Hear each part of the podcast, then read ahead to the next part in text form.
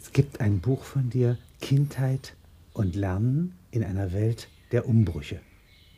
Ein neues Buch. Ja. Plädoyer für einen neuen Generationenvertrag. Ja. Was steht in diesem Buch?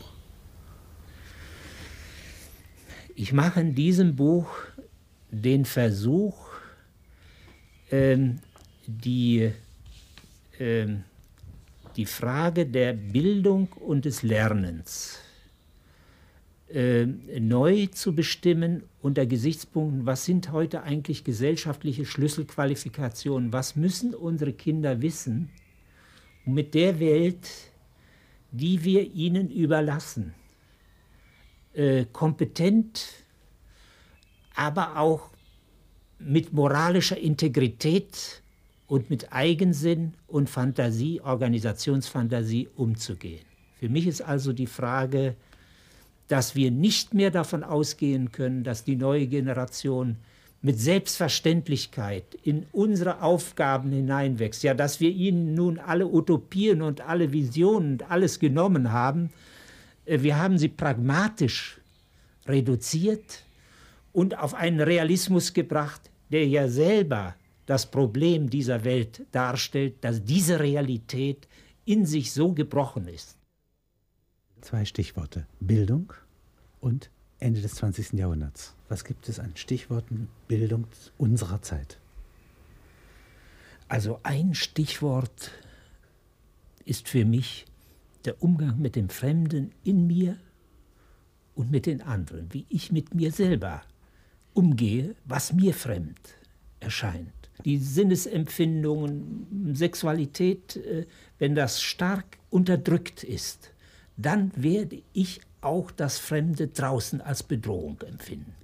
Und die, der, der, freie Umgang mit den eigenen Bedürfnissen, Interessen, äh, Körperregungen, mit den Gedanken, äh, auch Gedanken, die nicht realitätsangepasst sind, zum Beispiel die Unterdrückung von Utopien, dass ich mir die Vorstellung mache von einem anderen Leben, aber weil es im Augenblick nicht äh, äh realitätsangepasst gilt, unterdrücke, verzehrt Energien und bedeutet auch, dass ich mit dem, was außen auf mich zukommt, angstbesetzt umgehe. Das heißt also, ich werde es nicht anerkennen in seiner Fremdheit, sondern werde es versuchen gleichzumachen. Ich lerne an der Veränderung der Gegenstände und dadurch verändere ich mich selber. Nicht? Und sagst damit du in einem Kapitel auch. stellst du die Frage äh, ziemlich äh, von Anfang an, was ist ein Kind? Was ist die Vorstellung von einem Kind in verschiedenen Gen Zeiten ja. gewesen? Ja. Ja. Und was ist sie heute? Ja.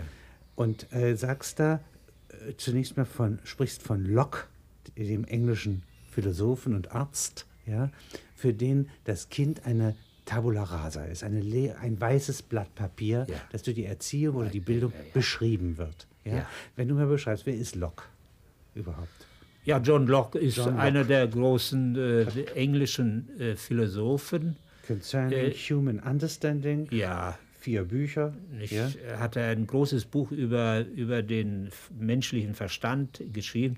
Man kann sagen, eins der großen erkenntnistheoretischen Bücher, also die versucht herauszubekommen, was sind die grundsätzlichen Erkenntnisvoraussetzungen äh, des, ähm, äh, des Begreifens äh, äh der Welt er lebt in einer sehr, ja, er lebt ja? in einer sehr, äh, sehr, selber in einer Umbruchszeit, kann man sagen, nicht? Karl I. ist es wohl, der hingerichtet wird 1649, 32, 1632 also ist er Puritaner, ja, die Puritaner, äh, ja, äh, vernichten Cromwell, den König. Also die Zeit äh, äh, Cromwells.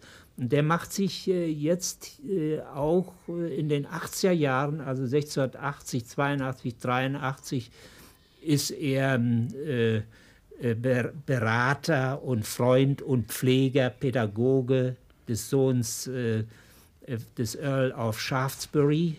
Ja. Nicht? Ähm, äh, der, äh, und macht jetzt seine Beobachtungen. Also er ist Arzt, Hauslehrer ja. und schreibt Bücher. Schreibt Bücher, ja.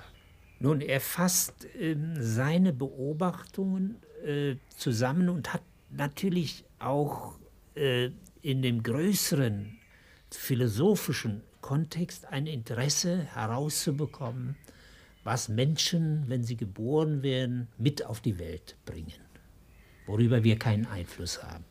Diese ganze äh, beginnende bürgerliche Erziehung stellt ja die Frage, was können wir eigentlich tun?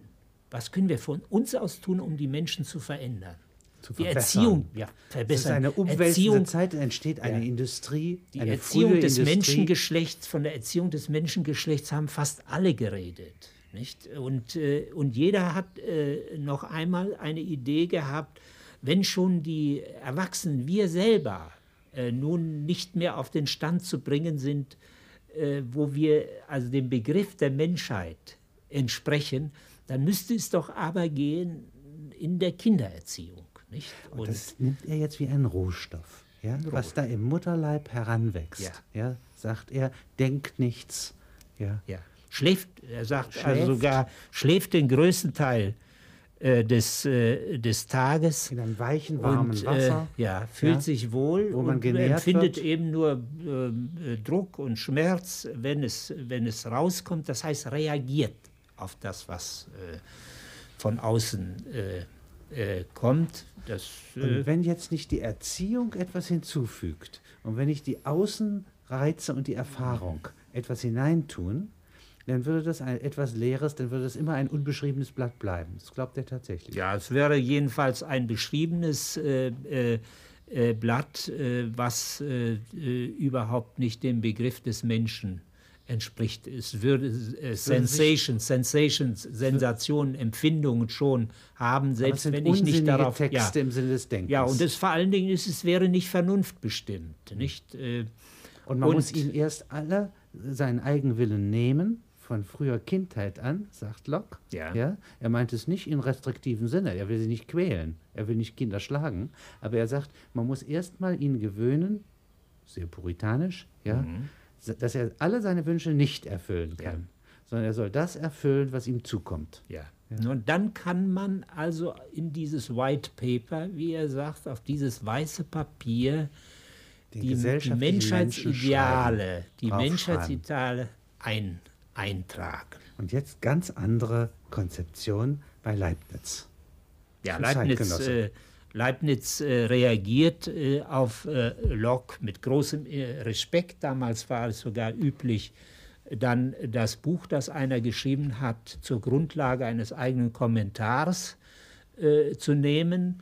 Ähm, Concerning Human Understanding heißt das eine, Nouveaux Essais, neue Versuche über den menschlichen Verstand, äh, Heißt das, äh, heißt das Buch von, von, Gottfried Wilhelm Leibniz? von Leibniz. Und ähm, äh, Leibniz äh, sagt, äh, das kann eigentlich nicht zutreffen, dass der Mensch nur von außen geprägt äh, wird. Ähm, Locke hätte die Idee des White Paper, der Tabula Rasa, also einer Tafel, nicht wahr, auf das eingeritzt Ja. werden muss, alles Ja. sondern er hat die Idee des Marmors. Er, er sagt äh, nicht, dass äh, jetzt alles der Mensch, also alles angeboren ist, aber es sind Potenziale, es sind Möglichkeiten angeboren, es sind Maserungen angeboren, Maserungen, weil wir sozusagen uns selbst angeboren sind. Dass es in uns Sein, Einheit, Substanz, Dauer, Veränderung, Tätigkeit, Perzeption, Lust und tausend andere Gegenstände unserer intellektuellen Ideen gibt. Ich muss hier einfügen, es geht damals um die Frage, ob es eingeborene Ideen gibt. Idea innate nennt Descartes äh, das. Ist zum Beispiel der Begriff, woher haben wir den Begriff Substanz, nicht Dauer? Das Ganze ist größer als die Teile. ganz größer als die Einheit, Teil. Es hat natürlich immer auch mit der Seelenfrage zu, äh, zu tun. Aber diese Frage, woher kommen diese Kategorien? Nicht, äh, oder Begriff. Wie, wie sollen wir den Begriff aus der Wahrnehmung? Wo, äh, wir, wir haben irgendwas Wenn Hunde im so Verstand. verschieden sind wie ein Ja. Rehpinscher und also ein Wolfshund. Ja. nicht? Wir Wie kriegen also wir den Begriff des zustande? Begriffs kriegen wir nicht aus dem Vergleich der Dinge, Nein. sagt Leibniz. Aber jetzt äh, sagt er weiter. Daher habe ich lieber den Vergleich mit einem Stück Marmor gebraucht, das Adern hat, als den mit einem ganz einheitlichen Marmorstück oder einer leeren Tafel, die man bei den Philosophen Tabula rasa nennt. Denn wenn die Seele dieser leeren Tafel gliche, so würden die Wahrheiten in uns enthalten sein wie die Figur des Herkules im Marmor. Wenn dieses Stück Marmor vollständig gleichgültig dagegen ist, ob es diese oder irgendeine andere Gestalt erhält. Gäbe es aber dem Stein Adern, welche die Gestalt des Herkules eher als irgendeine andere Gestalt anzeigten, so würde dieser Stein dazu mehr angelegt sein und Herkules wäre ihm in gewissem Sinne wie eingeboren. Wenn auch eine Arbeit nötig wäre, um diese Adern zu entdecken und sie durch Politur zu säubern, indem man alles entfernen würde, was sie daran hinderte, deutlich hervorzutreten. Nicht? In dieser Weise sind uns die Ideen und Wahrheiten eingeboren als Neigungen. Aber wenn Anlagen, jetzt also nach Fertigkeit. Ein Erzieher den, das Kind produziert, also ihm eine Charakterschrift, seine Eigenschaften draufschreibt ja. und die Gesellschaft dies ja. immer erneut leistet, ja. würde es nach ihm sein, eigentlich ist man wie ein Gärtner tätig. So ist ja? es. Nicht wie ein Dompteur, sondern wie ein Gärtner. Also in dem Locke'schen Gedanken so etwas wie diese Omnipotenzvorstellung, dass man ja. alles machen kann ja. des, des Bürgers, des tätigen Bürgers auch.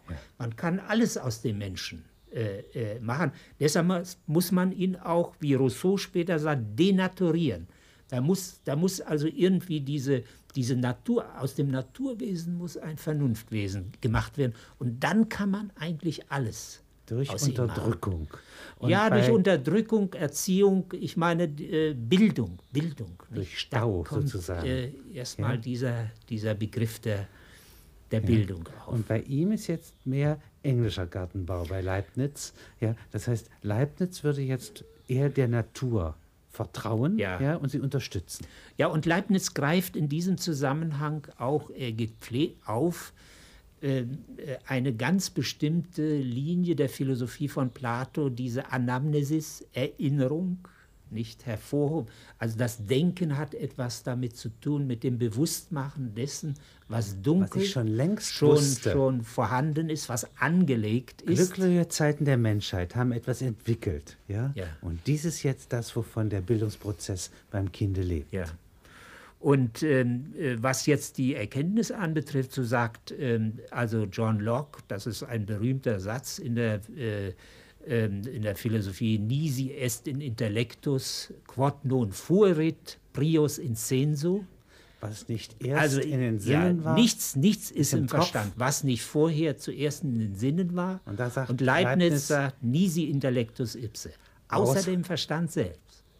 Und damit beginnt eigentlich die Entwicklung des deutschen Idealismus. Also was ist a priori? Was ist, was ist im Verstand? Und äh, was konstituiert jetzt Erkenntnis von der Subjekt? Und ehe wir jetzt in die Philosophie kommen, du sagst, ähm, dass das, was der Leibniz hier beschreibt, und was einen sehr ähm, neugierigen Umgang enthält, ob nicht etwas ganz Überraschendes herauskommt in jedem Kind, das ist äh, bei Piaget kommt das äh, in der modernen Forschung ja, ja. unseres Jahrhunderts zum, ist das zum Vorschein, zum Vorschein, und ist durch Forschung inzwischen belegt. Ja, also jedenfalls durch, ich meine, Piaget äh, hat sehr viel Beobachtungen und sehr viel Material für seine empirischen Forschungen äh, benutzt, aber natürlich sind es auch Deutungen. Nur bestimmte äh, Stufenentwicklungen, zum Beispiel der Urteilsbildung, der, der Wahrnehmung des, der Zeitwahrnehmung, der Ortswahrnehmung, viele dieser Dinge Moral, sind nach der, der Moral, Moralität sind nach Piaget doch eindeutig belegt als Entwicklungsstufen, in denen die Aktivität des kindlichen Verstandes und der kindlichen Seele genauso wichtig ist wie das, was es von außen aufnimmt.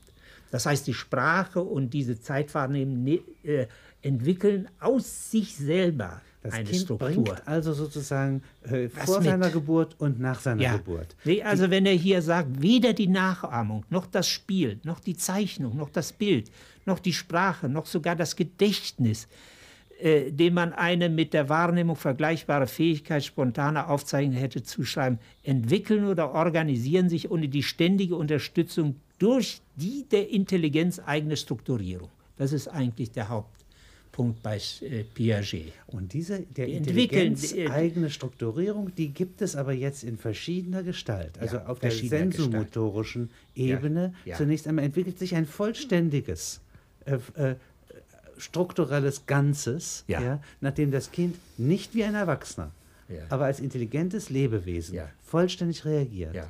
Und da ist der Leibnizsche Gedanke dieser, äh, dieser äh, Perzeption, der kleinen Perzeption, der Leibnizsche Gedanke, dass es eben keine radikale Trennung äh, zwischen Sinnlichkeit und Verstand gibt, zwischen Sinnwahrnehmung und Verstand, Außen sondern und das Innen. Außen und Innen äh, wird ja auch von Piaget bewusst äh, aufgegriffen, dass es also äh, äh, Sensation, Perzeptionen gibt, die, die sinnlich, intellektuell sind und sich allmählich in einen Trennungsprozess äh, erst äh, äh, begeben, äh, ist da doch der, der Leibnizsche Gedanke, also der Erziehung, ein äh, modernerer als der Locke'sche äh, äh, Gedanke, der eher auf Überwältigung geht und nicht auf pfleglichen Umgang mit den Anlagen des Kindes.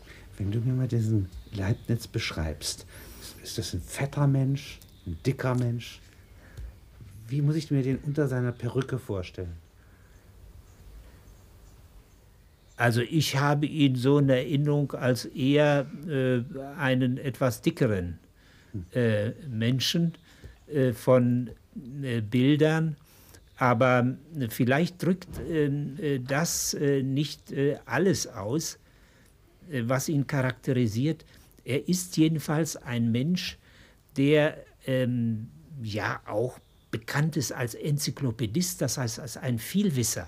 Der macht Nicht- Erfindungen. Der macht ja, Erfindungen, der probiert also mit, mit Windmühlen, hat er in Hannover äh, probiert, dann hat er im Bergwerk also versucht, Verbesserungen äh, eingeführt. also Wasserpumpen zu entwickeln äh, im Harz. Äh, Dann hat er ist ein großer Mathematiker, der Erfinder der differentialen Er Integralrechnung. ist Diplomat. Ja. Er ist Diplomat, er hat Er ist äh, Spion, wenn man so will. Ja. Von wem? verschiedenen Höfen. ja ja Ja. Trägt also Kenntnisse dorthin und dorthin. Ja. Ja.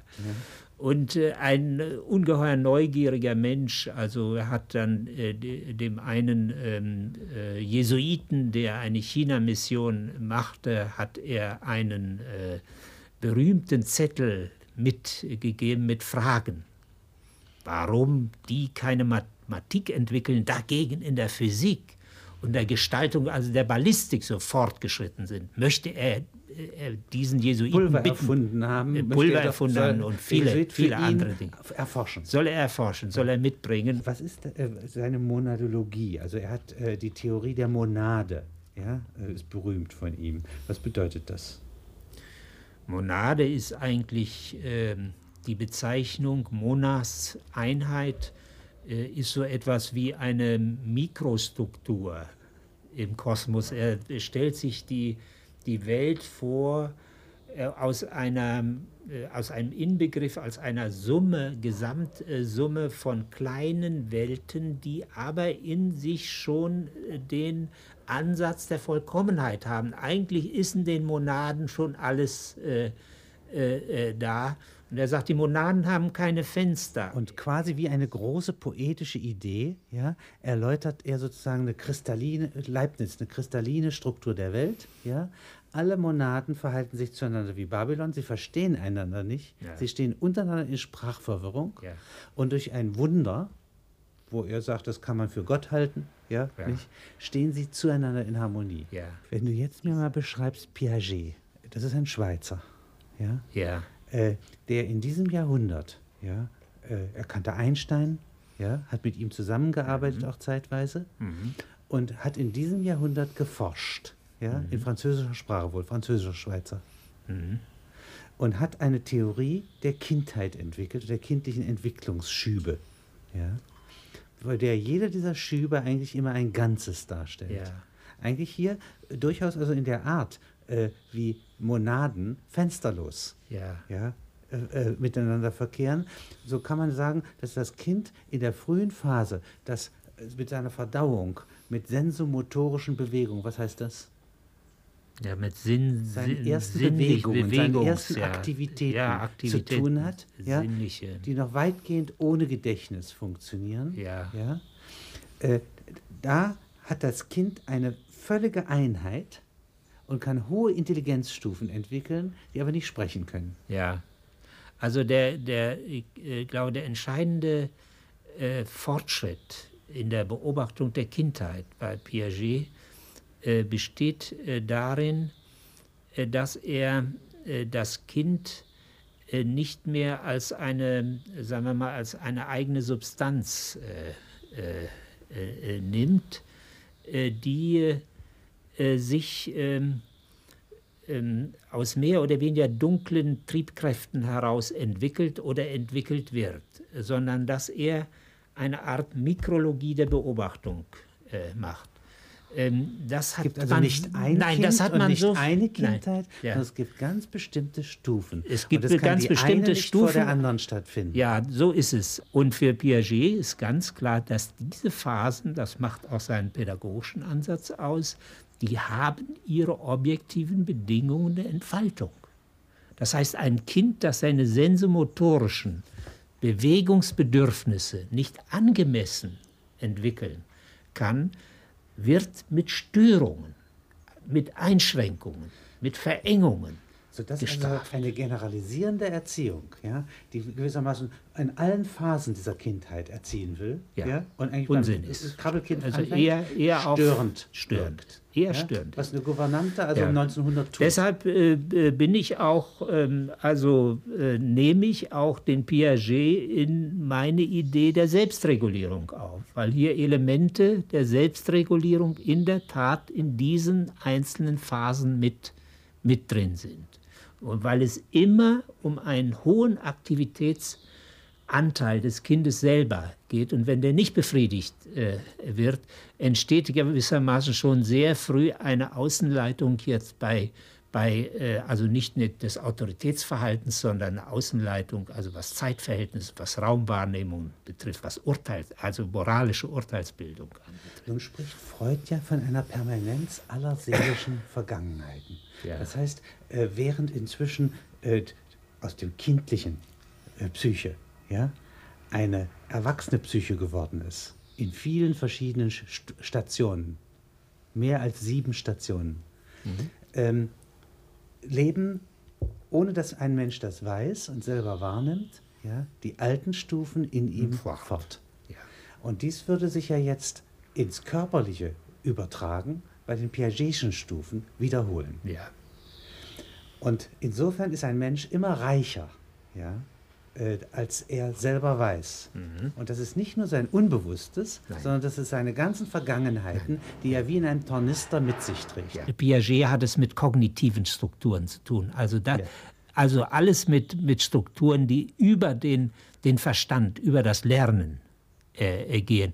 Der seelische Apparat ist ja eher etwas, was ähm, äh, für ihn äh, in Abhängigkeit ist von, von den kognitiven äh, äh, äh, Elementen. Wobei aber zu den kognitiven auch diese ja, Bewegungsfähigkeiten, die, die also sensomotorischen Ellbogen, alle, Ellbogen, die körperlichen, Kniegelenk, im in- Körper ja. steckt bereits also Natürlich. äh, die ganze Kognition in, in, in nein, nein, anderer das, Gestalt. das ist ganz klar. Ja. Nur hatte er natürlich keine eine Idee eines komplexen äh, Aufbaus äh, der Persönlichkeit äh, wie, äh, wie Freud. Sodass also ein Mensch so, so aussieht äh, für ihn wie eine russische Großmutter. Das heißt, in, dem, Puppen, äh, in ja, der Puppe steckt eine Puppe, steckt eine Puppe, steckt eine Puppe, nur ist alles lebendig. Ja. Alles lebt. Es ist nirgends eine wirkliche Puppe. Ja. Das Ich ist nicht Herr im eigenen Hause nach Freud. Nach Piaget ist es immer im eigenen Hause. Herr im eigenen Hause. Weil einfach die, äh, also die Frage der Identität ähm, und der Energien, äh, mit denen dieses Ich arbeitet, ähm, nicht aus einem psychischen Apparat genommen äh, werden, ähm, der auch dieses Ich immer bedroht. Bei Freud ja nicht. Also das Ich zehrt von, Triebabkömmling, nicht zehrt eigentlich von den Energien, äh, von den Triebenergien und, will richtet sich trotzdem Also gegen diese, muss gegen diese, diese Triebenergie. Befindet sich dadurch immer äh, als Reiter auf einem durchgehenden Pferd wie auf der Flucht. Ja. So Freud. Also die normale Entwicklung bei Piaget, wenn sie nicht gestört wird, führt dazu, dass die kognitive Identität im Grunde so etwas wie ein Herrschaftssystem über die übrigen Sinne etabliert. Weil, das auch nicht antastbar ist. Weil die Kognition, die selber in mir schwach ist, ja, äh, sich verstärkt damit, dass ich weiß, die anderen verhalten sich auch so. Nein, das geht nicht. Ist nicht so. Nein, das geht nicht. Wenn meine Kognition äh, schwach ist, dann kriege ich auch keine Hilfe von den anderen. Nur wenn sie stark ist, kriege ich auch Hilfe von den anderen. Also wenn ich so etwas wie eine Identität ausgebildet habe, dann wird mir geholfen. Dann kann ich gemeinschaftsbildend gehen. Aber die schwache, die gebrochene Identität führt dazu, dass ich ständig die Neigung habe, ähm, die Regeln zu verletzen. Und, die, und das führt dazu, dass um mir ich Erleichterung zu verschaffen. Ja, um mir Erleichterung zu verschaffen. Und das ja. führt eben zur Ausgliederung aus der ja. Gemeinschaft. Da ist, äh, da ist eine, eine sehr geschichtlich, sehr äh, brisante äh, Kontroverse zwischen Freud und, äh, und Piaget am Werk. Neulich hast du den Fürsten von Machiavelli, einem bekannten Politiker, geschenkt. Ja? Da wird gesagt, der Mensch muss haben Virtu, er muss Kenntnis der Necessità, Notwendigkeit haben, ja, und das sich, also Realist sein, ja, ja und er muss Fortuna haben. Das ja. lässt sich ja nicht bilden. Ja. Das sind ja Glücksfälle, alles drei. Das sind Glücksfälle. Und es wäre ja nun sehr ungerecht, wenn sozusagen man ein Erziehungsideal oder ein Bildungsideal entwickelt für die, die geglückt sind, ja, sind geglückt. Das wäre eine Tautologie. Ja, das wäre nicht, ja? äh, nicht sinnvoll. Dann wäre Erziehung beleidigend. Ja? ja? So wie im Grunde eine Erziehung auf einer nationalpolitischen Erziehungsanstalt der Nationalsozialisten beleidigend ist für die übrigen Kinder, weil erstens werden nur die Besten und Sportlichsten ausgewählt. Ja? Beleidigung Nummer eins. Äh, Beleidigung Nummer zwei, wenn Sie diese Schule besucht haben, haben Sie Rittersrechte. Ja? Sind also die besseren Menschen. Das ist nicht nur rassistisch, sondern es ist die Umsetzung des Rassismus auf Bildung. Das wäre ja etwas Ungerechtes.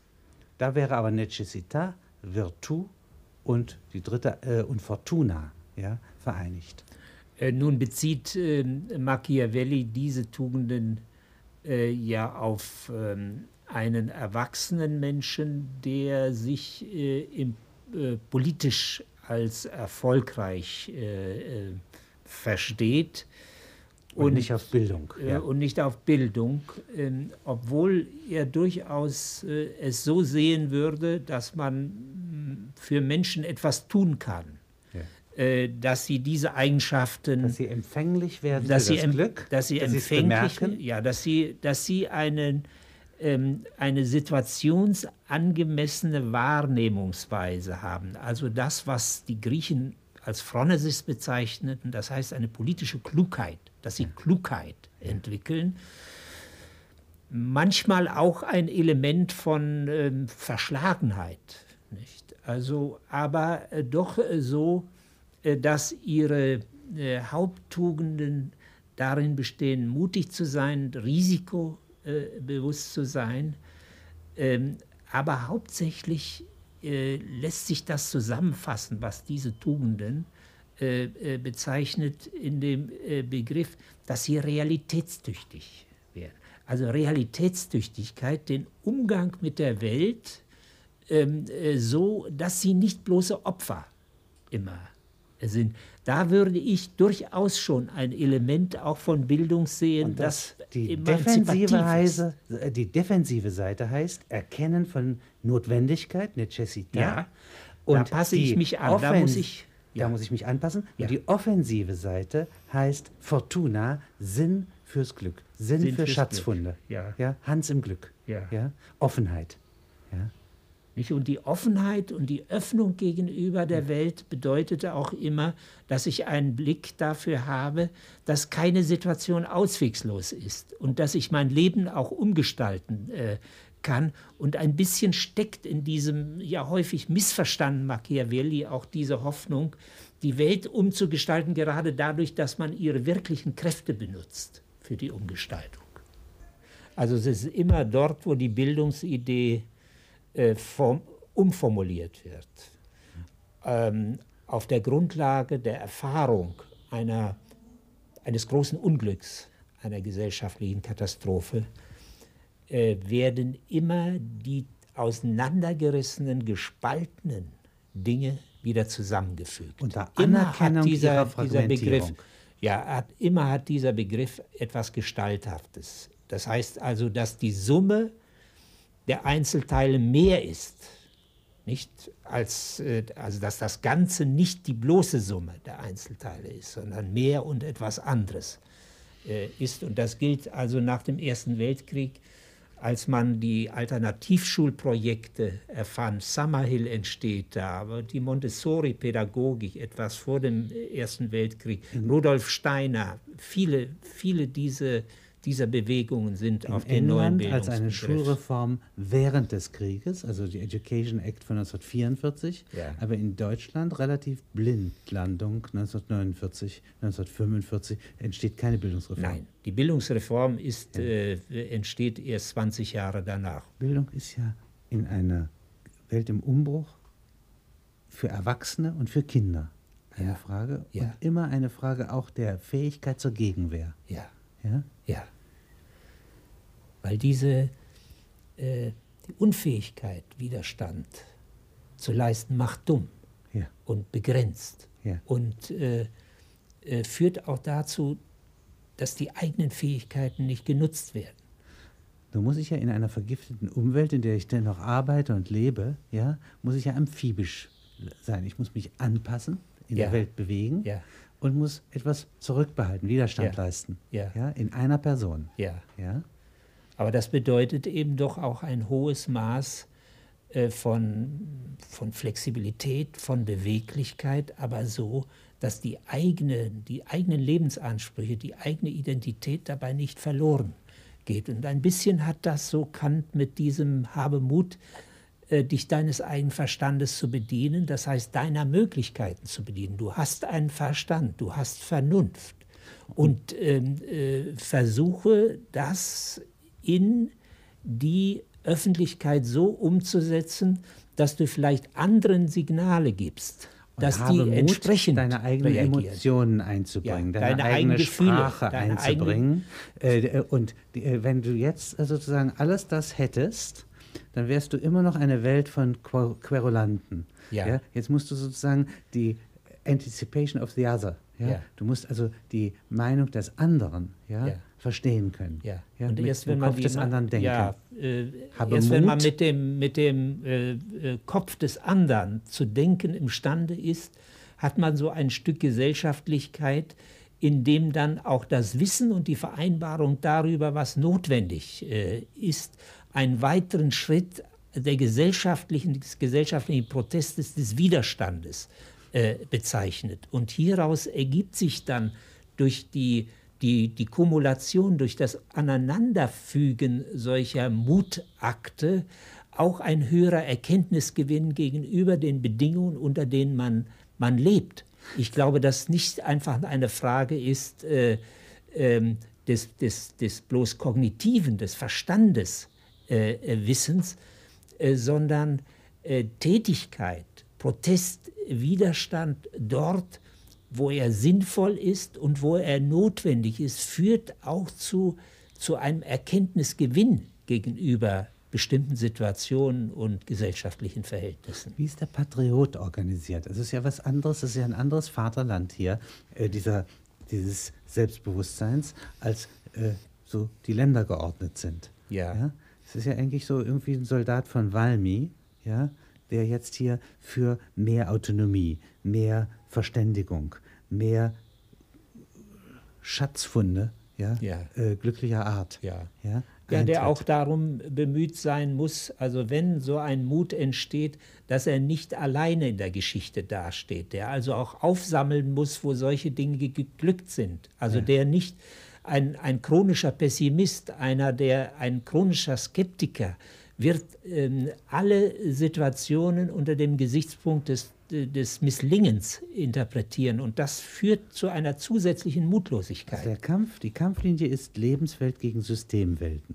Ja? Oder äh, das, was für mich und mein Leben brauchbar ist und G Geltung hat. Ja? Wonach ich mich verständig, stolz sein kann auf mich. Ja. Ja? Gegen die Macht des Faktischen. Ja. Ja? Die bloße Anpassung. Ja. Ja? Ja. Und wenn jetzt kein Volk von Querulanten erzogen wird und auch nicht ein Volk von Anpassern, ja, sondern einer, der das beides, ja, Kritik Und, an, und Hingabe, ja, äh, entwickeln kann, dann ist das also eigentlich der Kernpunkt der Bildungsreform und es wird eigentlich ein Einzelkämpfer ausgebildet. Es wird ein Einzelkämpfer ausgebildet. Und, äh, Der aber die anderen im Einzel- Kopf hat. Ja, aber die anderen im Kopf hat. Aber es ist auch so, dass im Grunde dieses zunächst einmal die, die, die Vorausnahme äh, des, des anderen, wie er denkt, äh, wie er fühlt, auch dazu führt, dass sich so etwas wie eine Gemeinschaft bildet des Widerstandes. Nicht einfach, einfach äh, eine, eine, eine regressive Gemeinschaft, also wo man zusammenkluckt und äh, familienähnliche äh, Gebilde macht, sondern buchstäblich also eine, eine Kampfgemeinschaft, die auch so etwas wie den Veränderungswillen Und Kämpfen mitträgt. ist aber jetzt nicht Zerstören des anderen, Nein. sondern ist sozusagen diese Art von Wechselwirkung. ist einfach die Verbindung von Aktivität und Passivität. Hm. Also es gibt nicht Menschen, die dauernd aktiv sein können. Das Hm. haben wir, solche Phasen haben wir gehabt, in denen die äh, in der Alltagswelt auch zusammenbrechen, der Protestbewegung. Und wir haben es allerdings im Augenblick mit einem hohen Maß von Passivität zu tun, obwohl die, die, die Probleme in der Welt, auch in unserer Gesellschaft, gewaltig gewachsen sind. Und hier ist in der Tat eine neue Bildungsreform würde darin äh, bestehen, ähm, diese Elemente zu, äh, äh, zu verknüpfen. Und das wäre auch etwas Tragfähiges für die neue Generation. Das würde die Erwachsenen und die Kinder auch miteinander verknüpfen. Äh, Ich muss etwas übersetzen, immer wenn ich von Bildung rede. Ja. Das Problem, vor dem wir stehen, ist das Fremdenhass. Ja. In Gesellschaften, die Repression in sich Ja. tragen, ja, äh, Fremdenhass entsteht. Ja. Da kann ich keinen Bildungsprozess drauf ansetzen. Nein. Ja, ich, wenn ich das nämlich verbiete und sage, habe keinen Fremdenhass, dann geht das bloß in den Untergrund. Nein, das geht, äh, das verschiebt sich und kehrt in, in ganz anderen Formen wieder, wo ich das gar nicht mehr erkenne. der Bildungsprozess fängt bei was ganz anderem an, nämlich Reduktion des Selbsthasses. So ist es. Ja? Ja. Und der die Aufhebung des Selbsthasses ist die Bedingung dafür, dass ich Fremde nicht mehr hasse und ausgrenze. Wenn also die Sauberkeitserziehung dazu führt, dass das Liebste, was ein Baby hat, ja, Ja. nicht, also seine eigene Exkremente, ja, das ist Baba. Ja, ja. Und äh, das würde jetzt zu einer universalen Sauberkeitserziehung irgendwann mal Ja. äh, führen, ja. Und zum Ordnung.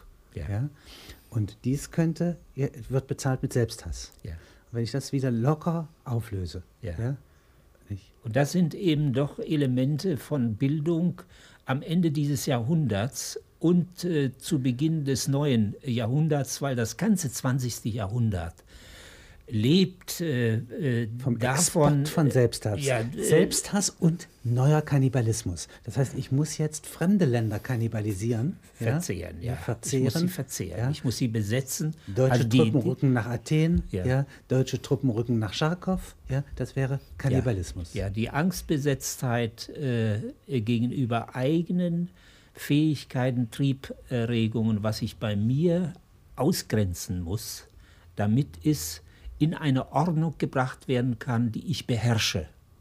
Bedeutet auch das Unbekannte, das Fremde, das, was Ordnung bedroht, jetzt zusätzlich zu unterdrücken.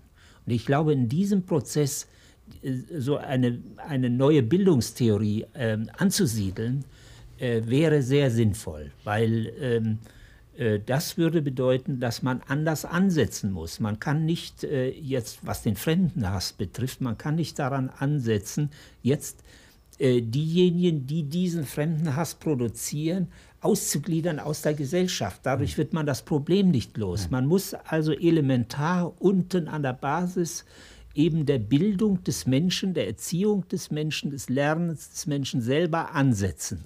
Was gibt es noch für Anforderungen an Bildung? Zum Beispiel würde ich äh, auch hier so einen Arbeitsprozess des Umgangs mit Aggressionen sehen. Ähm, man wird nicht die Aggression, also den Angriff auf den anderen, äh, ganz äh, beseitigen können. Aber die Form, in der wir jetzt mit Aggressionen gegenüber anderen umgehen, wie wir Konflikte ähm, lösen, wie wir anerkennen. Wir nachahmbare Prozesse finden, ja, nach, bei denen die Aggression ja, sich auflösen kann. Ja, die Aggression sich auflösen kann. Sie muss sich aber äußern. Ja, sie muss, sie muss Äußerungsformen haben. Wenn sie unterdrückt wird, führt es zu dem Problem der Verschiebung der Aggression. Wenn man sie versteckt, hat gar keinen Sinn. Also Nein. der Verbot der Gewaltdarstellung Nein. bringt nichts. Nein, das haben wir ja in den äh, neuen Bundesländern, also in der früheren DDR, äh, erlebt du darfst nicht aggressiv gegenüber ähm, äh, der, der, Sowjetunion sein. Das ist ein Bruderland. Ähm, das führt äh, im Grunde zu einer Art Speicherung äh, der Abneigung und des Hasses genau gegen diesen Gegenstand, der mit einem Tabu besetzt wird. Man muss also Ausdrucksformen und Institutionen und auch Verfahren heranbilden, in denen sich Aggression ausdrücken können, ohne jetzt die wilde Form des Auslebens zu bekommen. Denn ich glaube schon, dass es zur Zivilisation gehört, äh, dass die Menschen sich nicht gegenseitig töten. Aber und der umbringen. Der Spieltrieb und der Nachahmungstrieb muss grausamkeitsähnliche Vorgänge ja, simulieren können, einfach um den Aggressionspegel ja, auszudrücken, weil ausgedrückte Aggression ja, ist schon so mal nicht mehr ganz so heftig. Ja? Es müssen, Sie ist immer noch aggressiv. Natürlich, es müssen Symbolbildungsformen stattfinden. Ja. Es muss auch eine sprachliche Form der Bewältigung äh, ge äh, geben. Und äh, hier ist es ganz klar in der Frage der Aggression, Bildungsprozesse des Menschen werden auch behindert durch fortwährende Blockierung von Aggression, weil damit die Menschen keine Erfahrung mit Aggression machen können. Sie bleiben auf demselben Stand der Unterdrückung solcher Aggressionen. So, das ist also die Theorie vom begrenzten Konflikt, ja, den man annehmen muss. Ja. Äh, also von einer Konfliktkultur, wenn man eine Phrase gebrauchen will, der in der Protestbewegung äh, diskutiert wurde. Ja. Das ist nach wie vor im Bildungsprozess nötig. Völlig richtig. Und, äh, und das hat öffentliche Formen. Die, die, also das bestehende Bildungssystem ist im Grunde auf Ziehen und Erziehen noch gerichtet. Also in dem Erziehen steckt auch etwas, es wird irgendwo hingezogen. Eine auf ein Pflanze, Ziehen. die wächst, würde nicht, man ja nicht ziehen. Sie würde man ja? nicht ziehen. Und da ist der Gedanke eben dieser Metamorphose der, äh, der Pflanzen, Metamorphose der Tiere bei Goethe, diese zwei schönen äh, Gedichte, in denen er sagt, der pflegliche Umgang, also mit Pflanzen und äh, Tieren und auch mit Bildung, sein Bildungsbegriff hat sehr viel Ähnlichkeit damit. Und Rudolf Steiner bezieht sich auch direkt also auf die Metamorphose der Pflanzen in seinen Bildungsvorstellungen, muss davon ausgehen, dass es so etwas äh, wie einen Vor Vorlauf des Kindes äh, äh, äh, gibt. Der Mut entsteht auch dadurch, dass der Horizont, der Möglichkeitshorizont des Kindes oder des Erwachsenen erweitert wird. Und Angst kommt von Enge.